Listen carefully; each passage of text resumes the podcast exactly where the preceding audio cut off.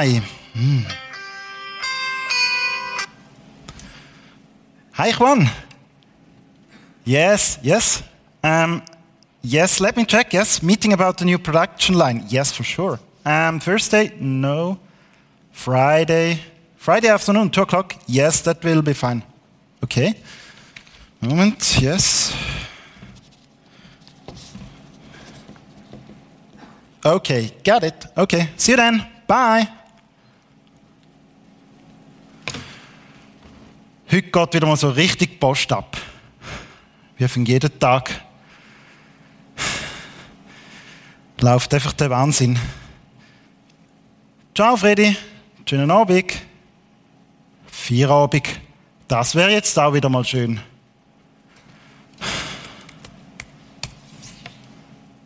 Schon fünf? Zeit für einen Kaffee. Ja? Hoi, Rodi. Hey, ha hoi Hans. Hey, was Hoi. machst denn du da? Ah, ich war gerade in der Nähe, hab gedacht, ich schau mal wieder rein bei dir. Ja, willkommen im Platz, Schon wieder bitte. vier Wochen her, weißt Was, schon vier Wochen? Ah, merci. Ja, Wahnsinn. Du hast Zeit fürs Kaffee. Ja klar, kommst genau richtig. Super. Sarah, Sarah? Ja, gern, zwei Kaffee. Kommst nachher holen? Ja, jetzt erzähl mal, was ist gegangen die letzte Zeit bei dir? Hey Hans, du glaubst es nicht. Wir bauen gerade in Madrid zwei neue Produktionslinien auf. Und da im Haus, Produktion, geragelt voll. Wir haben gerade drei neue Mitarbeiter eingestellt. Hey, wenn das so weitergeht. Schön. Mega schön. So, sorry, und bei dir? Es läuft gerade nicht so gut. Der Chef meldet auch noch Kurzarbeit da. Oh, nicht schön. Nein. Ich hole uns jetzt Kaffee.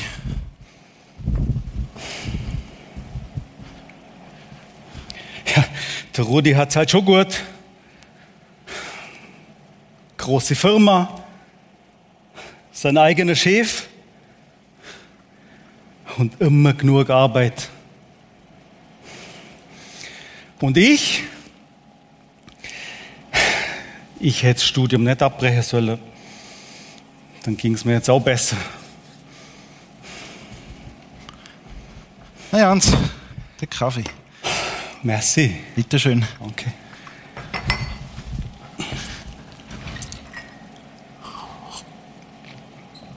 Du sag mal, Rudi.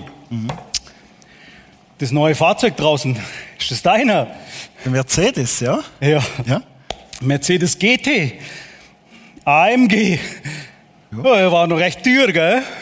Ja, klar, hat schon ein bisschen etwas gekostet. AMG GT63 Sport.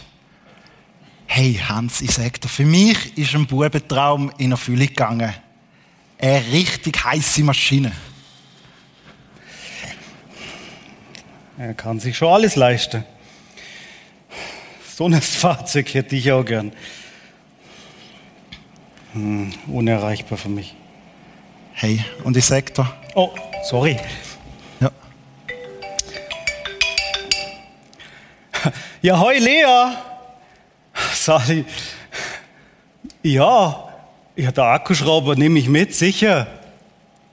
Und du, der Lieferwagen habe ich organisiert wie versprochen. Oh, äh, sag mal, der Michi, hat der Michi noch der Kollege fragen können? Perfekt. Ich freue mich. Du weißt, ich helfe, wo ich kann. Also, bis dann. Ciao, ciao. hast jetzt du gerade mit meiner Tochter telefoniert? Ja, ja, wir hören uns noch mal Englisch. Und das war jetzt gerade sechs im Zügler. Du Hans, sag mal, wer ist denn der Michi? Der Michi, Ja, das ist Leas Schatz, seit etwa vier Monaten. Ein mega herziges Paar. Oh, die passen so gut zusammen. Das hätte sie mir auch können sagen Und du weißt es wieder von mir. Ja, wie oft hast du Kontakt zu ihr? Ja, ich sehe es ja Weihnachten, Ostern, ja, an ihrem Geburtstag. Und so telefonieren wir noch zwei, drei Mal pro Jahr. Ja. Ist aber schon ein bisschen weniger.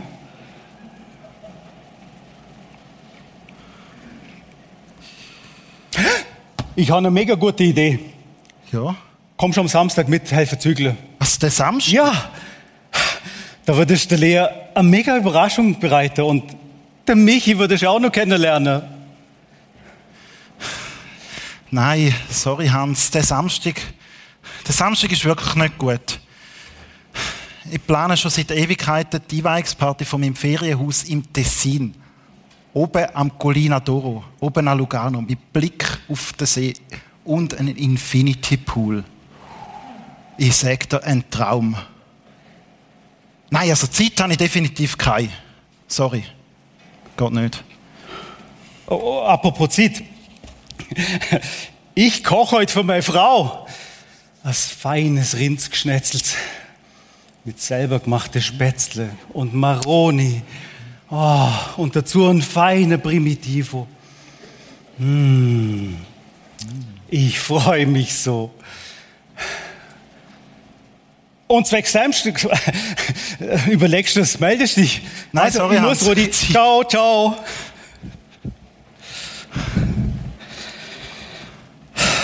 Oh Mann! Seit meiner Jugend träume ich von einer kleinen Ferienwohnung im Tessin. Und er, er hat ein ganzes Hus. Rindsgeschnetzelt mit Spätzli. Und Maroni. Der Hans, der verzieht für alles. Sogar der Freund von meiner Tochter kennt er schon. Geht ja gar nicht. Und ich? Ich habe immer so einen Stress.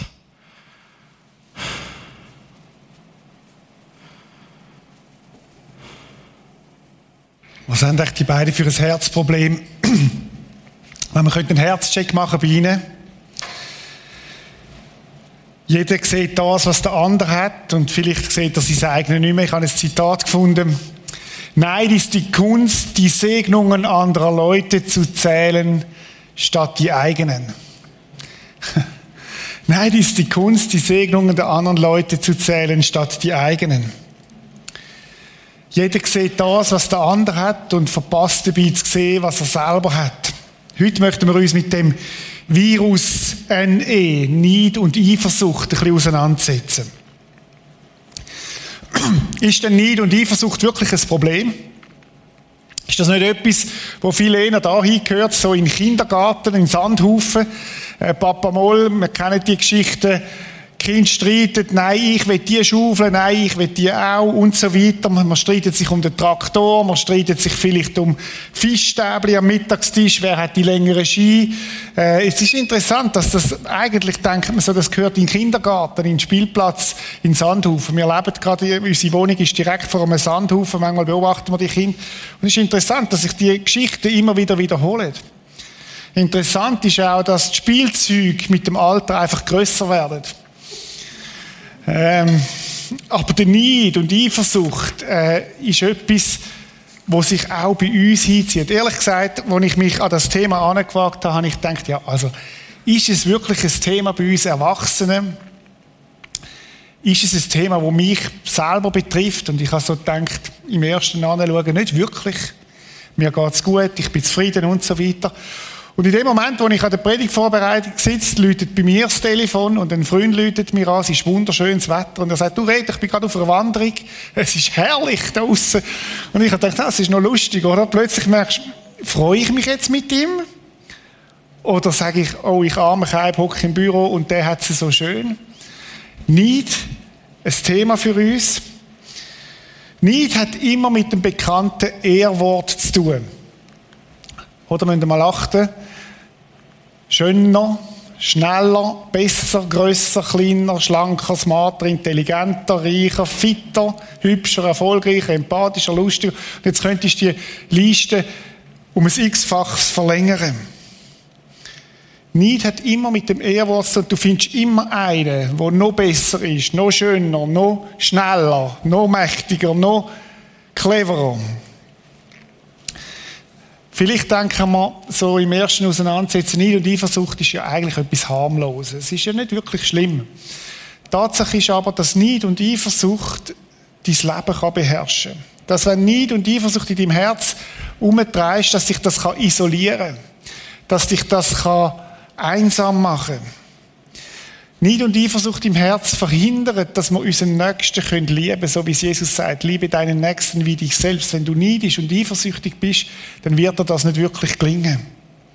Der Salomo, von dem haben wir das letzte Mal schon gehört, der gleiche, der gesagt hat, mehr als alles andere, hab Acht auf dein Herz, denn daraus quillt das ganze Leben. Er sagt es so. Ein gelassenes Herz ist des Leibes Leben, aber Eifersucht ist Eiter in den Gebeinen. Ich weiß nicht, ob du schon mal so eine Eiterbühle gehabt hast. Ich mag mich erinnern, als Teenager, so in der Pubertät, mit Akne und dieser ganzen Geschichte. Oder wenn du so eine Eiterbühle hast, die will raus eigentlich. Der Eiter will raus, das beschäftigt dich, das treibt dich um. Der Eiterbühle, das ist nicht wirklich angenehm. So, so fühlt sich das an. Eine andere Übersetzung sagt, es ist wie ein Wurm in den Knochen, wo dich von hinten her auffrisst. So ist nicht. Wenn du so einen Herzcheck machen müsstest, dürftest jetzt, gibt es denn Neid und Eifersucht in deinem Leben? Oder würdest du auch sagen, so wie ich am Anfang, nein, eigentlich habe ich das längst hinter mich, das betrifft mich doch nicht wirklich. Lass mich mal einen anderen Anfahrtsweg noch gehen. Ich glaube, jeder von uns kennt so Personengruppen, wo, wo, man, wo man nicht wirklich mögen. Ich glaube, man würde das vielleicht nicht so sagen, aber es gibt so, wenn du ein bisschen diskutierst mit den Leuten, gibt es so Personengruppen, wo du sagst, hm, die sind nicht wirklich meine. Ich helfe dir ein bisschen einmal auf die Sprünge. Zum Beispiel Jungs mit einem Sixpack. Oder wenn du so um die 50 bist, dann denkst du, die haben Six und ich habe einen. Ähm, ja, was macht das mit dir? Oder vielleicht die strohblond schlanke Frau mit den Stöckelschuhen. Vielleicht ist es bei dir der 60-Jährige, der mit dem Bentley oder eben mit dem Mercedes rumfährt.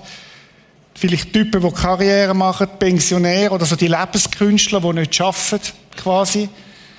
Vielleicht gibt es auch in deinem Leben so eine Personengruppe, wo du, wenn du so ehrlich bist, wo du nicht wirklich magst. Oder anders gefragt, wer bringt dich auf Palmen? Oder jetzt ist dann Frühling am See unten und du bist Singles und du denkst, oh, die Befreundeten, die da sich Zärtlichkeiten austauschen. Oder vielleicht bist du verheiratet und du siehst Singles, die ständig viel Zeit haben und du denkst, oh, die Singles. Es gibt so, der Anflug von diesen Gedanken könnte helfen. Könnte das, das sein, dass so ein versteckter Groll da ist? Und könnte der versteckte Groll etwas mit Neid zu tun haben oder mit Eifersucht? Es ist interessant, dass die Bibel voll ist von Geschichten, wo es um Neid und Eifersucht geht. Angefangen Kain und Abel, der Brüder, Streit, wo sie haben, wo, wo neidisch sind und, und es nachher letztlich zu einem Totschlag kommt. Oder ich denke an Josef und seine Brüder, wo Josef die Träume hat und er erzählt die voller Enthusiasmus seinen Brüdern und seine Brüder stecken dann im Brunnen und er wird dann verkauft. Alles motiviert durch Neid. Neid und Hass ist sehr nah beieinander zusammen. Und Neid kann zu, zu Handlungen führen, wo, wo, tiefst, wo man zu tiefst bereut. Oder ich denke an Saul und David. Der David, der junge König, und der Saul, der es nicht haben kann, dass einer besser geliebter ist als, als er, wo die Leute Lieder singen. Der, der Saul hat so viel, wo ihm nachfolgt. Der David hat ein x-faches mehr. Die Bibel ist voll von dem. Oder ich denke, Jesus, wo er die Geschichte erzählt von den beiden Söhnen, der eine, der die gewohnt ist beim Vater und wo alles eigentlich gehabt hat, und dann kommt der Jünger, der alles verpasst hat mit Huren und, und durchgebracht hat, und dann kommt heim, kommt das Fest über, und der Ältere ist eifersüchtig. Warum ich denn nicht? Jesus bringt das Gleichnis zum Thema Neid und Eifersucht. Und ich möchte, wir möchten miteinander das Gleichnis anschauen. Es ist ein Bilderbuch. Gleichnis sind so Bilderbücher, wo Jesus uns gibt, um Sachen besser zu verstehen. Wir lesen in Markus, äh, Matthäus 20. Am Ende wird es in Gottes himmlischen Reich so sein wie bei einem Grundbesitzer, der früh morgens in die Stadt ging und Arbeiter für seinen Weinberg anwarb. Zur Zeit von Jesus ist das so gewesen, wir können das heute noch ähm, in gewissen Ländern gibt es das noch die Tagelöhner, wo du hingehst auf den Markt und dann liest dir die aus, die du brauchst und stellst sie ein bei dir. Und so ist das auch da gewesen, am frühen Morgen in der Stadt. Und er hat, hat Arbeiter geholt für seinen Weinberg. Jetzt für den, der dort dabei sein konnte, ist das ein guter Tag gewesen, weil er gewusst, ich habe ein festes Einkommen und er gewusst, ich habe Geld für meine Familie durchzubringen. Für den Tagelöhner ist der Tag gerettet gewesen, wenn er einen Job gehabt hat. Weil meistens mehr Tagelöhner hat als Arbeit. Und darum ist das eigentlich ein guter Tag für die, die da am Morgen schon angeworben sind. Er einigte sich mit ihnen auf den üblichen Tageslohn und schickte sie in seinen Weinberg. Vermutlich ist die Weinernte gewesen, also Traubenernte, und sie dürfen go, wir im Klecki gesagt, Herbst, sie haben dort den, den Wein einbringen. Gegen neun Uhr morgens ging er wieder zum Marktplatz und sah dort noch einige Leute stehen, die keine Arbeit hatten. Gott wieder hin, Geht auch ihr in meinen Weinberg, sagt er zu ihnen, ich werde euch angemessen dafür bezahlen. Und so taten sie es. Zur Mittagszeit und gegen drei Uhr nachmittags machte sich der Mann erneut auf den Weg und stellte weitere Arbeiter ein. Er hat alle gemerkt, wir kommen nicht durch mit der Arbeit, komm, wir brauchen weh und ich Stiege holen. Als er schließlich um fünf Uhr ein letztes Mal zum Marktplatz kam, fand er dort immer noch ein paar Leute, die nichts zu tun hatten. Er fragte sie, warum steht ihr hier den ganzen Tag untätig herum? Uns wollte niemand haben, antworteten sie. Geht doch und helft auch in meinem Weinberg mit, forderte er sie auf. Das ist eine übliche Geschichte, wie sie damals im Orient passiert ist. Ganz normal ein Businessman, der seinen Weinberg hat und wo Arbeiter geholt hat und einfach zu verschiedenen Zeiten. Das ist so total bekannt gewesen in der damaligen Zeit und die Zuhörer von Jesus haben die Geschichte, haben das erlebt, haben das kennt.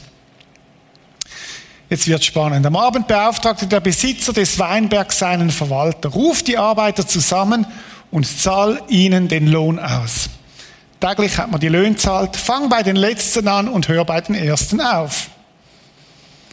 Ist ja schon mal ein bisschen speziell, dass du bei den Letzten anfängst und nicht bei den Ersten, sondern bei denen, die am wenigsten geschafft haben.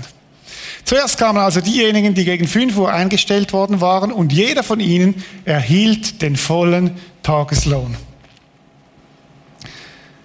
haben wir überlegt, was sagt das über den Besitzer von dem Weinberg aus? Was würde es bei dir machen, wenn du dort mit dabei wärst und zu der Gruppe gehörst, wo von Anfang an dabei war? Wow, so cool. Hey, die kommen voll. Wie, wie grosszügig ist der? Wie, wie spendabel ist der, dass die den vollen Lohn überkommen? Und jetzt passiert vermutlich im Keimen etwas so klein. Also wenn die schon den vollen Lohn überkommen, dann lesen wir weiter. Dann traten die vor, die schon früher mit der Arbeit begonnen hatten. Sie meinten, sie würden nun mehr bekommen, aber auch sie erhielten alle nur den vereinbarten Tageslohn.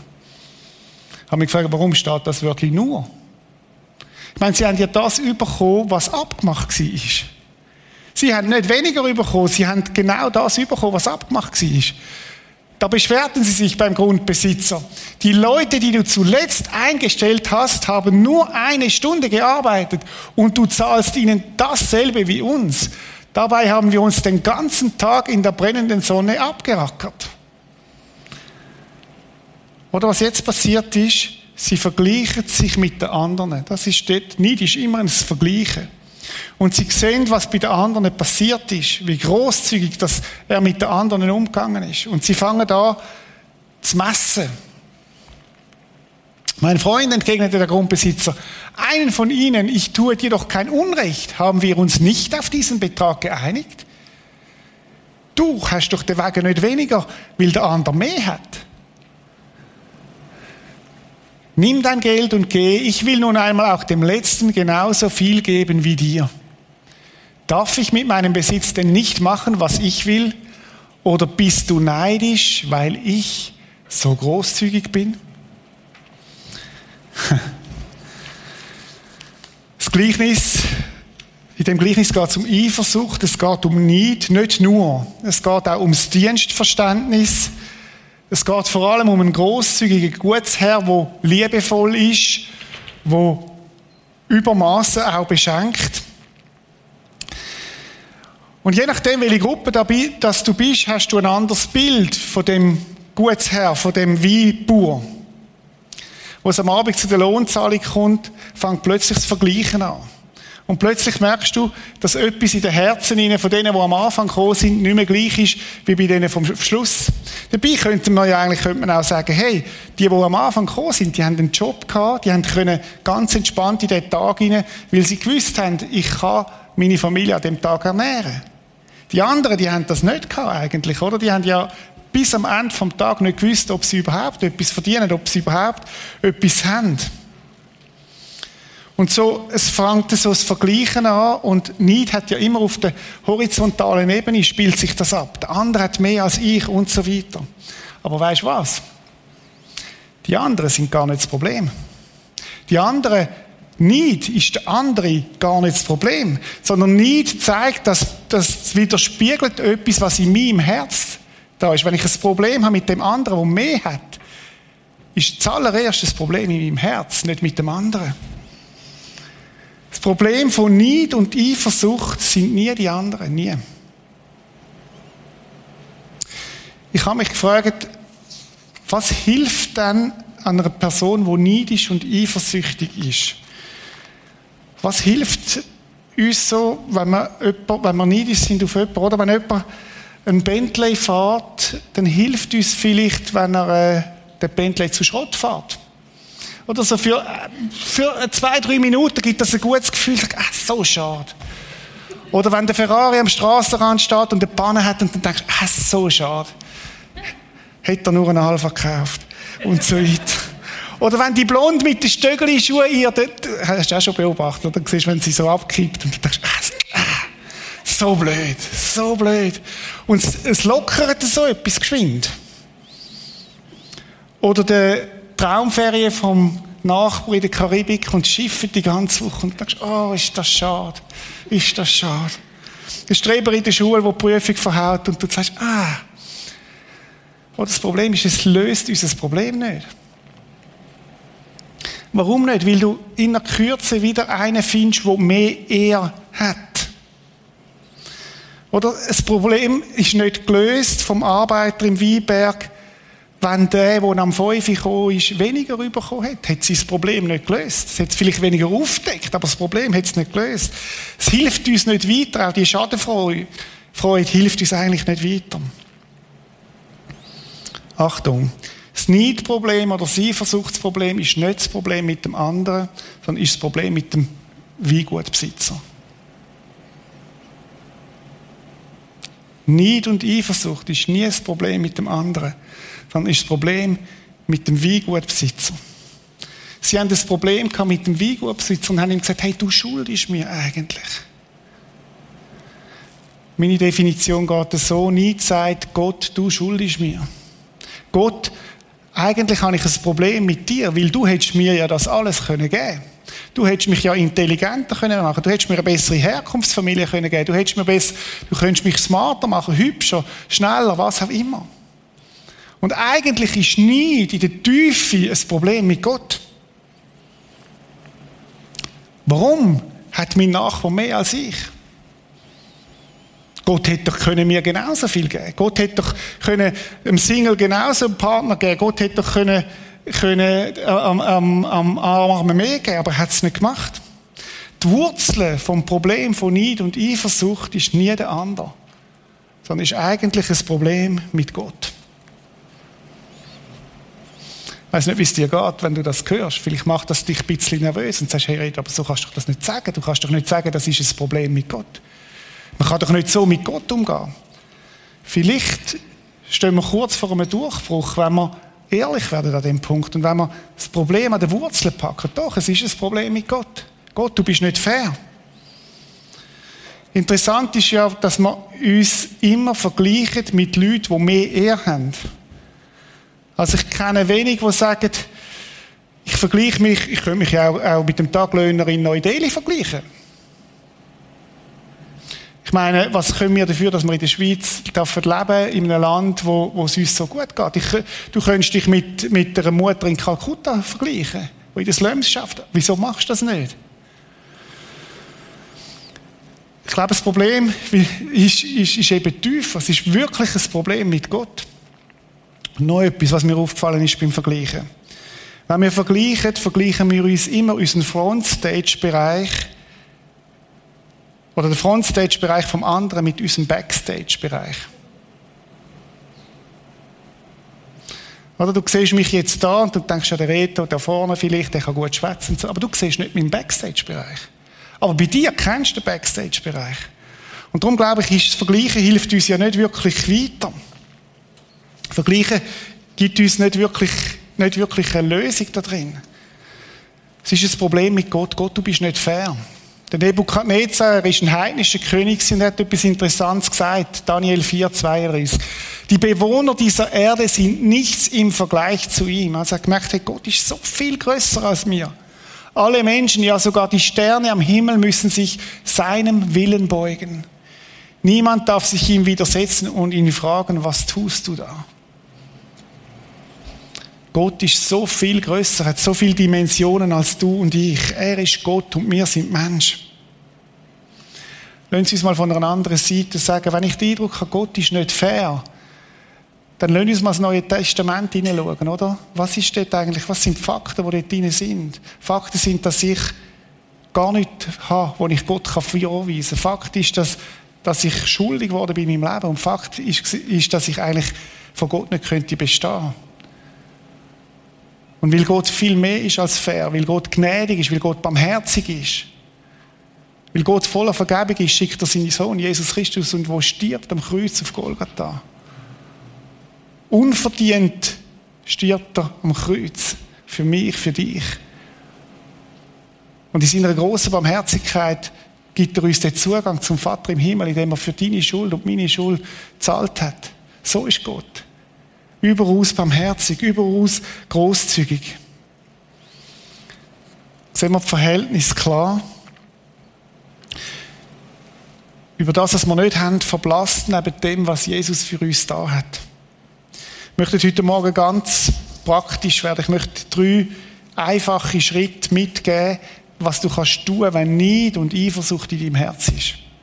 Und nochmal, warum ist es wichtig, dass wir den Neid und Eifersucht in unserem Herz nicht einfach kultivieren, sondern den Kampf ansagen?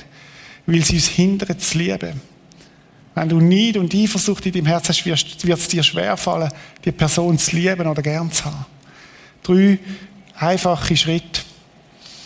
Zuerst, also, zuerst ist, wage einen tiefen Blick in dein Herz und stell dich im Gedanken, dass Gott dir etwas schuldet. Es ist ja so gut, dass wir von Gott nicht etwas darstellen müssen, was nicht ist, sondern wir können so zu ihm kommen, wie wir sind. Und ich kann Gott mein volles Herz zumuten und sagen, Herr, du siehst die Eifersucht in meinem Leben, du siehst die Neid, die ich habe. Und Gott sagt, es ist gut, dass du kommst und wir können unsere Herzen nehmen und sie ausschütten vor, vor ihm. Darf man denn das? Ja, Gott weiß es ja sowieso. Und das hat etwas zu tun mit einem echten, tiefen Umgang mit Gott, dass ich ihm mein Herz ausschütte und sage, genau so ist es. Ich muss nicht so tun, als wäre es anders, sondern ich kann ihm sagen, da bin ich eifersüchtig, da bin ich neidisch. Im Hebräer 4 heißt es folgendes, da wir nun einen großen hohen Priester haben, der durch den Himmel gegangen ist, Jesus, den Sohn Gottes, wollen wir an unserem Bekenntnis zu ihm festhalten. Dieser hohe Priester versteht unsere Schwächen. Und jetzt Achtung, was da steht, weil um dieselben Versuchungen begegnet sind, wie es uns, doch er wurde nicht schuldig. Ich habe mich gefragt, Jesus ist versucht, neidisch zu sein. Jesus ist in der Versuchung gestanden, eifersüchtig zu werden. Vielleicht hat er Familie gesehen, die mit kleinen Kindern hat gedacht, ich wäre eigentlich auch gerne ein Vater geworden von Kind. Vielleicht hat er andere gesehen, die ein Haus haben und er hat ja keins gehabt. Vielleicht hat er andere gesehen, die geheiratet sind und er ist es nicht gewesen und er ist auch versucht gewesen. Aber es heisst von ihm, er ist nicht schuldig geworden. Er hat, er hat dem Ganzen nicht Raum gegeben in seinem Herz. Lasst uns deshalb zuversichtlich vor den Thron unseres gnädigen Gottes treten. Dort werden wir Barmherzigkeit empfangen und Gnade finden, die uns helfen wird, wenn wir sie brauchen. Wenn einer dich versteht zum Thema Neid und Versuchungen, Eifersucht, dann ist es Jesus. Und wir dürfen zu ihm kommen, wir dürfen ihm unsere Herzen angeben und sagen, Jesus, das ist da in meinem Herz. Das ist wirklich da und wir dürfen es ihm ausschütten. Das ist die erste Anwendung, wie du kannst dem Neid- und Eifersucht-Virus begegnen. Es gibt einen zweiten und der ist, der ist ein bisschen herausfordernder. Aber ich glaube, der ist der hilft, wenn man wenn wir dem Neid und Eifersucht wirklich den Kampf ansagen. Feiere die Menschen, bei denen du spürst, dass du auf sie eifersüchtig bist. Das ist heavy, oder? Fang an, die Menschen zu feiern, wo du spürst oder denkst, dass du eifersüchtig bist auf sie. Zum Beispiel könnte das morgen heißen, ich freue mich über die Beförderung von meinem Arbeitskollegen, wo ich mir gewünscht hätte, dass ich sie überkomme. Ich lobe ihn dafür. Für mich als Pastor kann es heißen, ich feiere Predigten der anderen. Und sage, hey, ich freue mich, wenn dir das gelingt. Ich freue mich, wenn du eine gute Predigt hast. Ich gehe den anderen ins Büro und sage das. Das ist ein Entscheid. Ist immer wieder eine Entscheidung. Hat nichts so mit einem Gefühl, sondern es ist ein Entscheid. Oder andere, die ich sehe, die eine glückliche Ehe haben und ihnen das sagen, hey, ich freue mich, dass du eine glückliche Ehe hast. Vielleicht sind, siehst du das Auto von einem anderen, wo du denkst, wow, das hätte ich auch gern. Sag ihm das. Hey, so ein tolles Auto, darf ich mal fahren damit? Sich freuen für die anderen. Treffe mich ja immer wieder auch mit Leitern von verschiedenen Kirchen in der Schweiz und wir haben es uns zu, zur Gewohnheit gemacht, dass wir einander feiern, dass wir uns freuen, wenn es beim anderen gut läuft. Das ist ein Lebensstil. Und er bekämpft Neid und Eifersucht im Keim. Meine Frage an dich, welchen Erfolg von anderen feierst du nicht gern? Aber wer verdient eigentlich ein Schulterklopfen oder mal ein Mail oder ein Telefon? Und du kannst dem Virus nicht so bekämpfen, indem du aktiv, gerade wenn, wenn so etwas aufpoppt, aktiv wirst und sagst so, und jetzt nehme ich das Telefon in die Hand und ich gratuliere dem und ich gebe dem keinen Raum. Das ist heavy. Aber wir reden ja von Jüngerschaft, wir reden ja von Jesus nachfolgen. Wir reden ja, dass wir einen Unterschied machen in unserem Leben zu dem, was da außen sonst läuft. Stell dir mal vor, was, was, was das für eine Kulturveränderung ist in deinem Leben, wenn du die fängst an feiern, wo der schöne Urlaub in der Karibik kennt, wo du dir vielleicht nicht kannst leisten und sagen, hey, darf dich mal bilden, ich freue mich so, dass ihr es gut habt. Du merkst, wie etwas in deinem Herz anfängt zu verändern sich. Das Dritte, dank Gott für das, was er dir gegeben hat. Betonung liegt auf dir. Ich habe am Anfang gesagt, das Zitat, Neid ist die Kunst, die Segnungen anderer Leute zu zählen, statt die eigenen vom Harold Coffin. Und ich habe das Zitat ein bisschen geändert. Dankbarkeit ist die Kunst, die Segnungen im eigenen Leben zu zählen und Gott dafür zu loben. Für was könntest du Gott danken? Für was möchtest du Gott loben? Weil Gott ist so großzügig, Gott gibt so viel. Und Leute, es ist ein Lebensstil auch da. Ein Lebensstil von der Dankbarkeit. Ihr kennt ja den, ich glaube, ich habe den schon mal erzählt, die zwei, die miteinander spazieren. Und der eine sagt zum anderen, schau, leben Lebensstil von der Dankbarkeit. Und in dem Moment fliegt ein Vogel oben durch und schießt ihm auf den Kopf. Sagt der andere, ah, für was willst du jetzt dankbar sein? Sagt er, danke Gott, dass Kühe nicht fliegen können. Wir haben den Grund zur Dankbarkeit. Und es ist ein Lebensstil, dass ich anfange, auf das zu schauen, was Gott mir gegeben hat und für das dankbar bin. Drei Punkte. Wage einen tiefen Blick in dein Herz. Schütte es Gott aus, wird ehrlich vor ihm. Sag ihm, wo du neidisch und eifersüchtig bist. Das zweite, feiere die Menschen, wo Sachen gelingt, wo du in der Gefahr bist, neidisch zu sein. Fang sie an zu feiern und der, der, der Keim, der, der Eiter wird weggehen aus den Knochen, weil, weil das den Neid und Eifersucht nicht mag. Und das dritte, sag Gott Danke für die Segnungen, die du hast in deinem Leben. Ich möchte jetzt eine Zeit haben vor Gott. Ich habe das letzte Mal gesagt, Gott ist so ein Dreamteam, ein Ärzte-Dreamteam. Der Vater, der unsere Herzen geschaffen hat, der weiß, wie unsere Herzen funktionieren. Jesus, der der Arzt ist. Und der Heilige Geist, der so wie eine Krankenschwester ist, der uns kennt, der uns Sachen aufdeckt, ermutigt, aber auch. Und wir möchten die Zeit haben mit ein paar Fragen vor ihm, wo wir einfach möchten Gott erlauben, uns zu zeigen, was mit unseren Herzen los ist. Wieso? weil wir selber uns schwer tun, unsere Herzen wirklich zu durchforschen. Das Gebet, das ich euch das letzte Mal mitgegeben habe, letzten Sonntag, wenn du nicht dabei bist, schau es noch, noch an. Erforsche mich, Gott, und erkenne mein Herz. Prüfe mich und erkenne meine Gedanken. Zeige du mir, wie ich auf falschen Weg, wenn ich auf falschen Wegen gehe und führe mich auf den Weg zum ewigen Leben. Vater im Himmel, wir möchten jetzt eine Zeit haben vor dir. Zeit von einem Herzcheck, wo du zu uns darfst reden über Neid und Eifersucht und wir möchten dir unsere Herzen anlegen. Dort, wo wir jetzt sind, im Bistro, da im Saal oder auch ganz daheim. Du bist der gleiche Heilige Geist und ich möchte dich bitten, dass du zu uns redest in diesen nächsten Minuten, Herr. Wer bist du eifersüchtig? Wo bist du neidisch?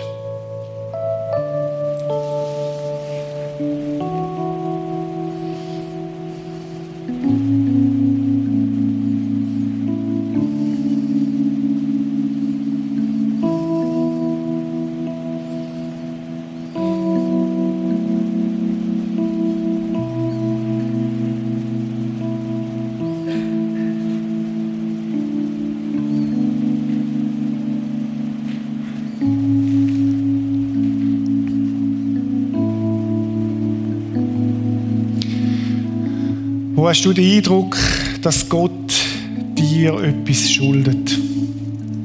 Vielleicht hast du das bis jetzt noch nie so ausgedrückt, aber wo, wo ist das in deinem Herz drin?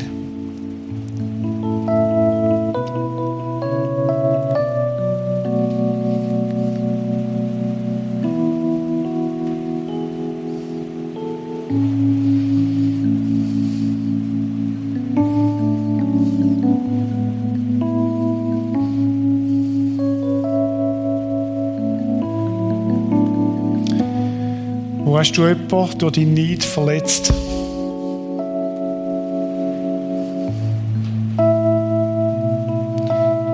Bei wem solltest du dich entschuldigen?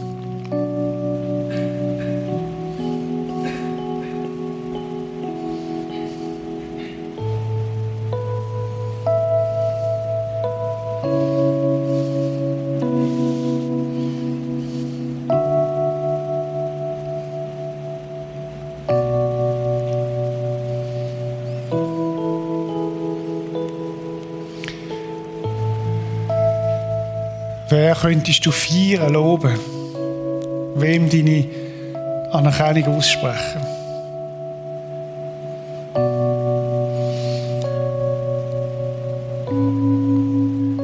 Der Heilige Geist wird jetzt Namen bei dir in Erinnerung rufen.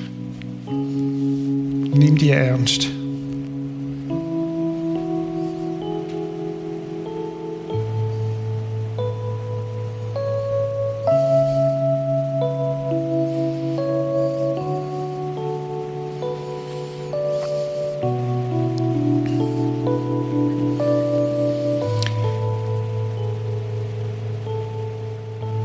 Welche Segnungen möchtest du Gott ganz bewusst danken in deinem Leben? Vielleicht auch neu danken. Mit einem dankbaren Herz hat Neid und Eifersucht wenig Platz.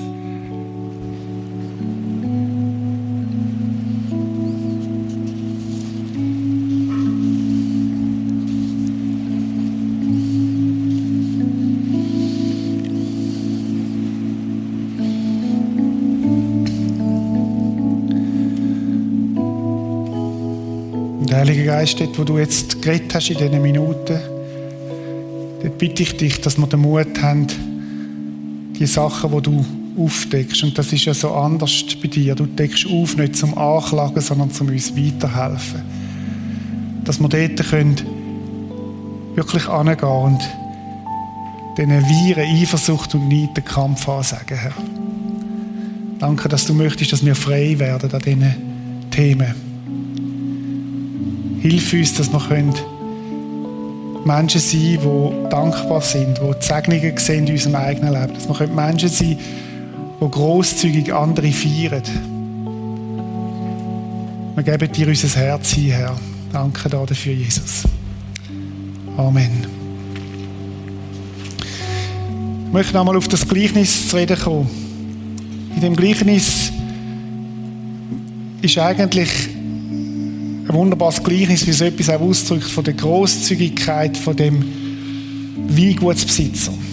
Von dieser Barmherzigkeit von dem Weingutsbesitzer, wo, wo die, die spät kommen, genauso belohnt wie die, die schon früher dabei sind. Und ich habe mir so überlegt, vielleicht bist du da oder auch im Saal oder im Bistro oder am Livestream und du sagst, ja, ich bin wie so ein Taglöhner. Eigentlich würde ich gern dazugehören. Eigentlich würde ich mir wünschen, dass der Weingutsbesitzer zu mir kommt und sagt, hey, ich habe dich erwählt, komm, komm in meine Mannschaft, komm in meinen Weinberg hinein.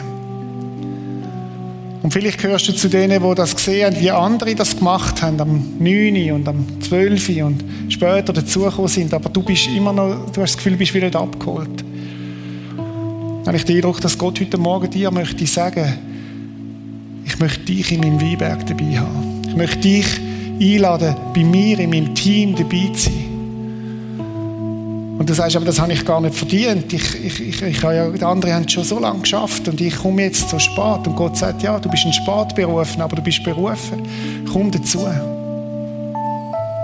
Ich möchte dir genau die gleiche Vergebung geben wie denen, die schon da sind. Ich möchte dir genau gleiche Liebe entgegenbringen, genau gleiche Barmherzigkeit. Vielleicht bist du schon eine ältere Person und du denkst, ich hätte das schon früher machen sollen Und dann sagt Gott, ich komme heute extra nochmal an den Ort der Tagelöhner und ich will dich in meiner Mannschaft haben. Komm dazu. Ich werde dir genau die gleiche Barmherzigkeit geben wie denen, die schon lange unterwegs sind mit mir. Genau die gleiche Vergebung. Was musst du machen? Du musst kommen, wenn er dich ruft. Du darfst kommen, wenn er dich ruft und sagen, okay, ich habe verstanden, ich will, ich will zu dir kommen. Und ich möchte, wenn das deine Situation ist, möchte ich dir die Einladung aussprechen, heute Morgen. Egal ob vor dem Computer, am Fernsehen, am Livestream, da im Saal oder im Bistro. Und du kannst jetzt Gott eine Antwort geben. Und die, die schon lange in dem Weinberg sind, möchte ich bitten, dass sie mitbeten jetzt. Dass die Menschen, die gerufen sind, heute Morgen zu kommen, dass sie das auch dürfen tun. Ich möchte dir ein Gebet vorbeten und du kannst es einfach mitbeten. Vater im Himmel, ich habe verstanden, dass du auch mich rufst in deinen Weinberg. Jetzt bete es einfach nach. Vater im Himmel, ich habe verstanden, dass du auch mich rufst in deinen Weinberg.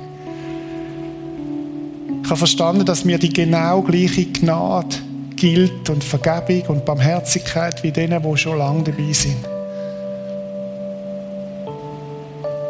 Brauche deine Vergebung, Jesus.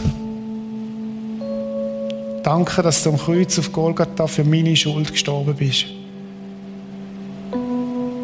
Bitte vergib mir. Und ich lade dich ein, Heiliger Geist, dass du in mein Leben kommst und mein Leben bestimmst. Ich möchte dir die Herrschaft von meinem Leben übergeben. Danke, dass ich dein Rufen hören und antworten darauf. Amen. Wenn du das Gebet jetzt mitbetet hast, dann möchte ich dir raten, dass du das jemandem sagst. Vielleicht in deinem Umfeld, vielleicht jemandem anläutest oder auch da nachher auf jemanden zugehst. Ähm, und darfst du einfach sagen, ich gehöre jetzt auch dazu, zu dem Weinberg, weil Gott hat das Gebet total ernst genommen. Er nimmt dich ernst und dir gehört die gleiche Vergebung und die gleiche Barmherzigkeit und die gleiche Gnade, wie sie mir gehört und jedem da innen auch.